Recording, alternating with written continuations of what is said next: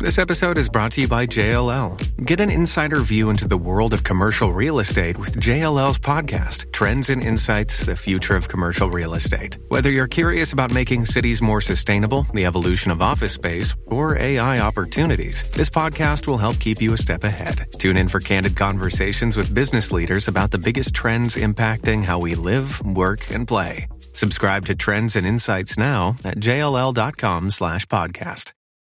Master Your Mindset with Nate Schooler and Kim Adele. Hey. That's hey, my very hello. grumpy face. That's my hello. Was I actually ready for this? No, it's not my fault. Hold on, I'm zooming in. doing something yeah, um, this is all this is all behind the scenes footage. Anyone watching this should be should be happy. I love it. Perhaps you were making us do stuff that adds no value. Oh, don't don't kill me with this. We've got a culture of uh, happiness in our business. We have. It's killing me, Kim. It's it's the pain, the pain. What of working with me? No, no.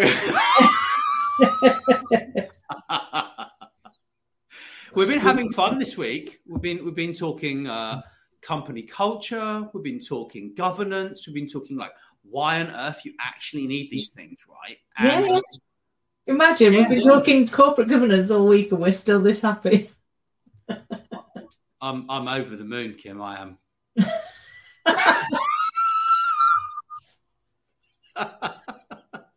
so so today we we are here to delve a bit deeper. I know we just sort of started to talk about um, company culture and why the governance is important, right? So because it kind of gives you a sort of framework, yeah. It means that you can't take certain problems and move people away from what they're doing to do new things without them kind of going through a process, right? There are many reasons for it. So there's internal, external governance. Do you want to give us a bit Yeah, of so, so I, I guess for me, I mean, governance is one of those words that people like immediately shrink away from and go, "Oh, it's just, it just doesn't sound very interesting, does it?" And it's going to stop me doing things, and it's going to hold us back. But actually, done well, governance empowers you to do more. What it allows you to do is actually develop your people because you can delegate appropriately. One of the big challenges uh, when we think about how we delegate is often we abdicate rather than delegate. When we're asking somebody to do something, it's still ours. It's still our responsibility. What we're, what we're doing is empowering them to do the doing of it. Doing it well through a governance structure, you're able to empower people to start to run some of these um, subcommittees and some of these boards. It gives them that exposure to the skill set they're going to need to be able to become your directors of the future. And it allows you also to have real confidence that there is structure around your decision making and it speeds you up rather than slows you down. It takes some time to get it put in in the first place. It's it's like learning a new skill. I mean, we did this before, didn't we? When you think about change, so the first thing you you do when when change is it feels uncomfortable. Even a really stupid change, like you put your jacket on, you put it on a particular way. You take it off and now force yourself to put it on a different way and think about how does that feel. Well, it feels a bit uncomfortable. You had to really think about it. Whereas normally it's kind of your subconscious just picks it up and puts it on. That's kind of what we're talking about when we're putting in infrastructure is people are going to have to think about it so it feels a little bit uncomfortable but very quickly it becomes their new way of life and it gives you that real structure around what you're doing confidence that you've got a process around your decision making it empowers people to know what information you need to be able to make those decisions. And it allows you to take meetings and really reduce the amount of time that you spend in them. I go into lots of organizations that are wasting hours and hours on board meetings that aren't getting them anywhere and that's because they've got no purpose. Um, and for me one of the things i always say to people if, if you're taking something in front of the board you need to know what your purpose is. So you should either be seeking a decision looking to give them an update or informing them of something that's coming next if you don't know which of those it is you're not ready to put it in front of the board and i know getting in front of the board a lot of leaders over the years have said but kim it's all about exposure Right? But the thing you have to be really careful of with exposure, you can become exposed. So, whilst we want to get our people to be able to be seen by the more senior people to help them grow their career, we need to do it in a safe space where they're going to be seen for the right reasons. They're going to be seen as being equipped to progress. And that means getting them really structured so that they know what they're asking for, why they're there, what their purpose is, and they're delivering that in a succinct way is going to empower the board to make better decisions and reduce the amount of hours that are spent in the board meetings because actually you know what it is that you're there to talk about, you can really then spend that time strategizing on what's next rather than getting stuck into being in the business rather than working on the business. Yeah, we talked about this yesterday, and I asked you the question of kind of a time saving. I mean, uh, you can work it out, right? Like if you've got 20 people in a meeting, yeah, just let alone like the labor cost for those people, the loss of commissions that they're not getting if they're salespeople, like the the the tangible uh, losses by not having governance, right? I mean, because you've also got the governance as well from the regulator and and and and the government and these kind of things as well, yeah. Absolutely. And if you put your structure in properly, what you're able to do is the way where I always do it is I have subcommittees that have got a purpose. So each of them is looking at it from a particular point of view. So there might be one that's like the customer board. So in that, the whole point is to think like the customer. And if I were the customer, what, what decision would I be making based on these facts? And then you look at it from the colleague's point of view, or from a risk and audit point of view, or from a commercial point of view. And because you're looking at it from those different lenses, you're making your recommendations from that basis. When it then comes up to the board, you've already done the deep dive into each of those with the experts from that area that have got the information, that have got the statistics, that have got the knowledge to be able to inform that decision. And then you're making that overarching decision with ratified information. Because we have we've got you know we've got regulators we have to deal with we've got laws that we have to follow we've got regulations that we need to adhere to. Having these in, having these infrastructures in place empower us to do that and also allow us to be able to demonstrate actively to those regulators that we're in control. And like we said yesterday if we're an organization that's seeking investment it gives the investor confidence that we know what we're doing we know how to run a business and that they can trust us to not just keep their money safe, but to grow it. Yeah. I mean, in the past, I know you've you've had to deal with like massive, massive change projects and stuff. Do you want to tell tell tell people about the the time when uh, it all went wrong for that business and they hired you? They just got the biggest fine in UK financial history, and like you had to pick up the pieces, and and because that's an interesting story. I like that one. Yeah, yeah. So it was it was an interesting time. So I joined. Uh, I think it was uh, ten days after they'd been given the largest fine in UK history at the time, and uh, that we had the press camped out on the doorstep. We were everybody's dog to kick. Um, we'd been um, stopped for mis-selling, and at the point that I went in um, they had 244 outstanding actions on the remedial action plan from the regulator. So we were we were in dire straits. Uh, and I remember it being one of the funniest contracts that I've, that I've ever had. I met some amazing people, worked with some fantastic talent, and learned loads. It's where I really un- learned about corporate governance and, and how to implement it and its power um, from an amazing guy called um, Sean Astley Stone, who is fabulous at this stuff.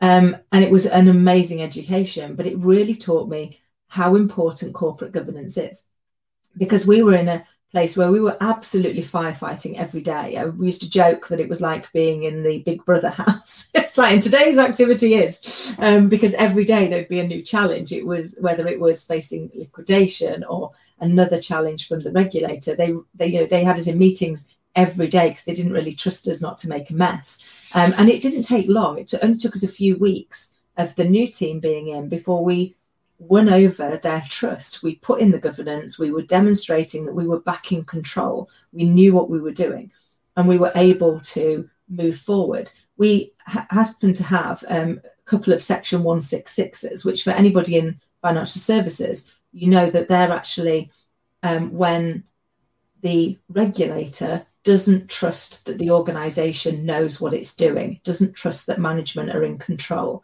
And we had both of those. They started literally 10 days after I joined. Um, and I remember ringing the regulator up and going, You're not going to like what you find. I don't like what I've found, but I've not had a chance to change it. I've only been here 10 days, but let me show you what it is that we're looking to do. And we were really fortunate. They ran for 12 weeks and we had both of them closed with no material findings, which is as good as you can get um, for them saying that you're back in control.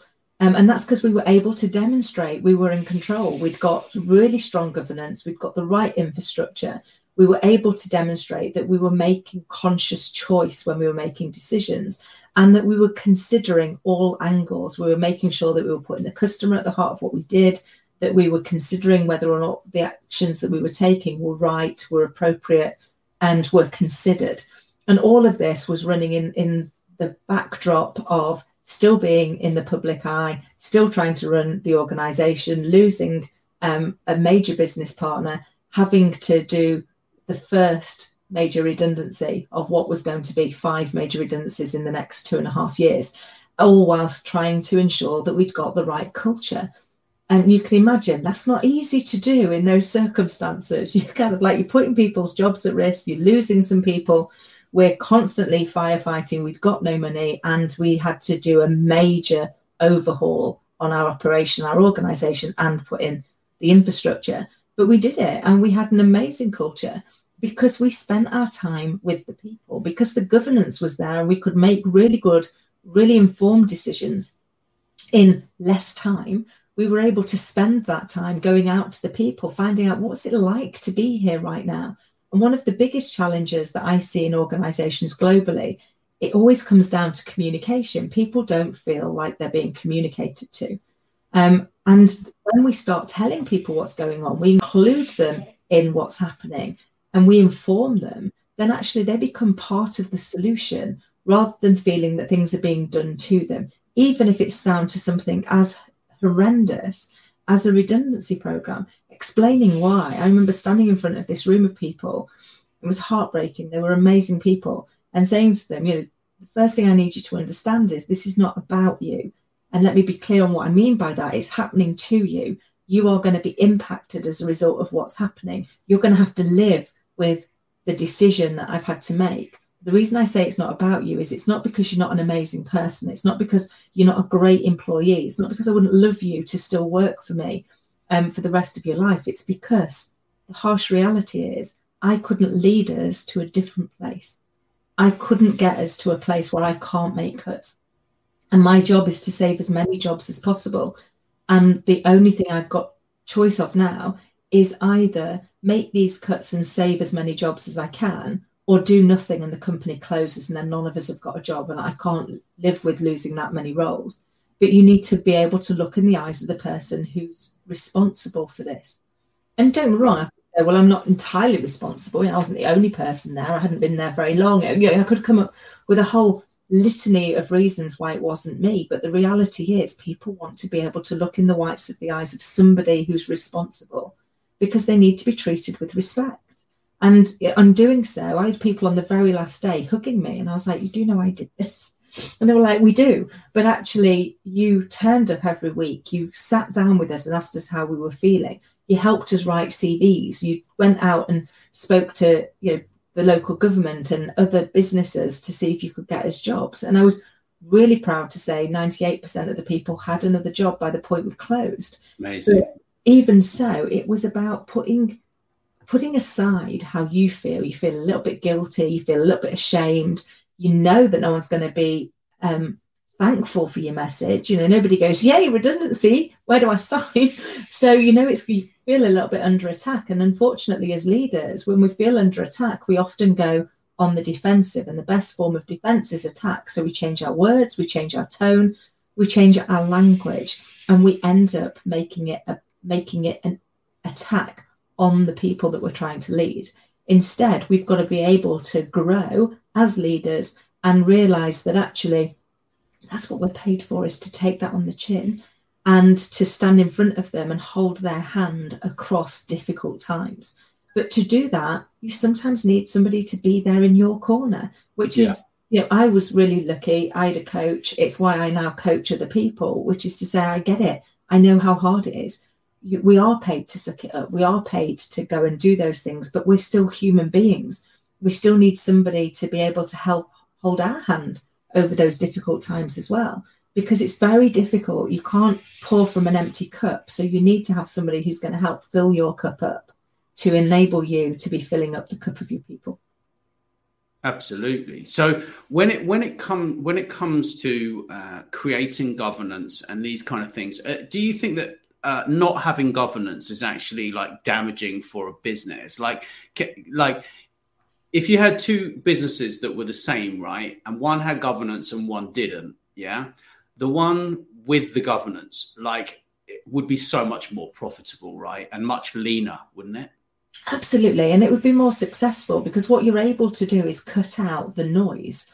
So you take away the wasted time and you've then freeing up that time, but also that capacity for those people, for those brains, for, for that thinking time to actually go, what next? Because we, instead of being in the business, we're working on the business. And too often we can't find the time. How many of you have ever gone, oh, if I just had a bit more time, I would. We all have. We've all been in those places. Having really good governance and infrastructure buys you back that time. Got you. Got you. Well, that's that's very interesting. So, you know, I mean, we're going to be expanding on this in future interviews. Uh, we kind of we've gone a minute over our time today, Kim. It's probably because we wasted a minute at the beginning while I was putting my shirt on, you know. But yeah, I was trying to do my hair.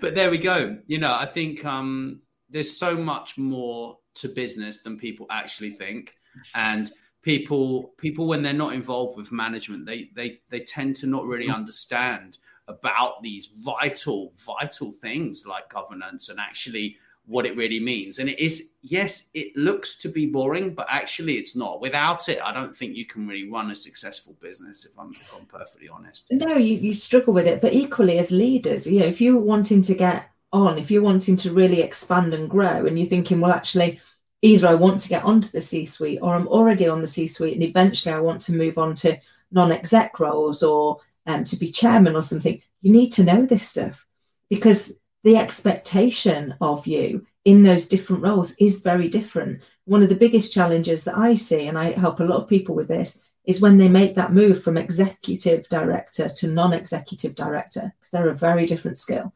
Um, and you need to relearn all of this. That's why there's so many people out there that are running courses on how to help you become a non exec director, because it's a very different role. But it very often is what's in people's long term career plan.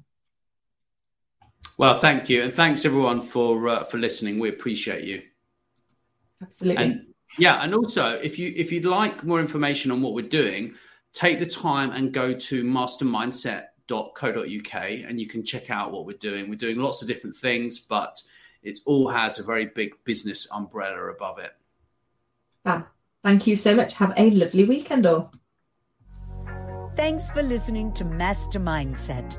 Please don't forget to follow wherever you listen and tell your. This podcast is a part of the C Suite Radio Network. For more top business podcasts, visit c-suiteradio.com.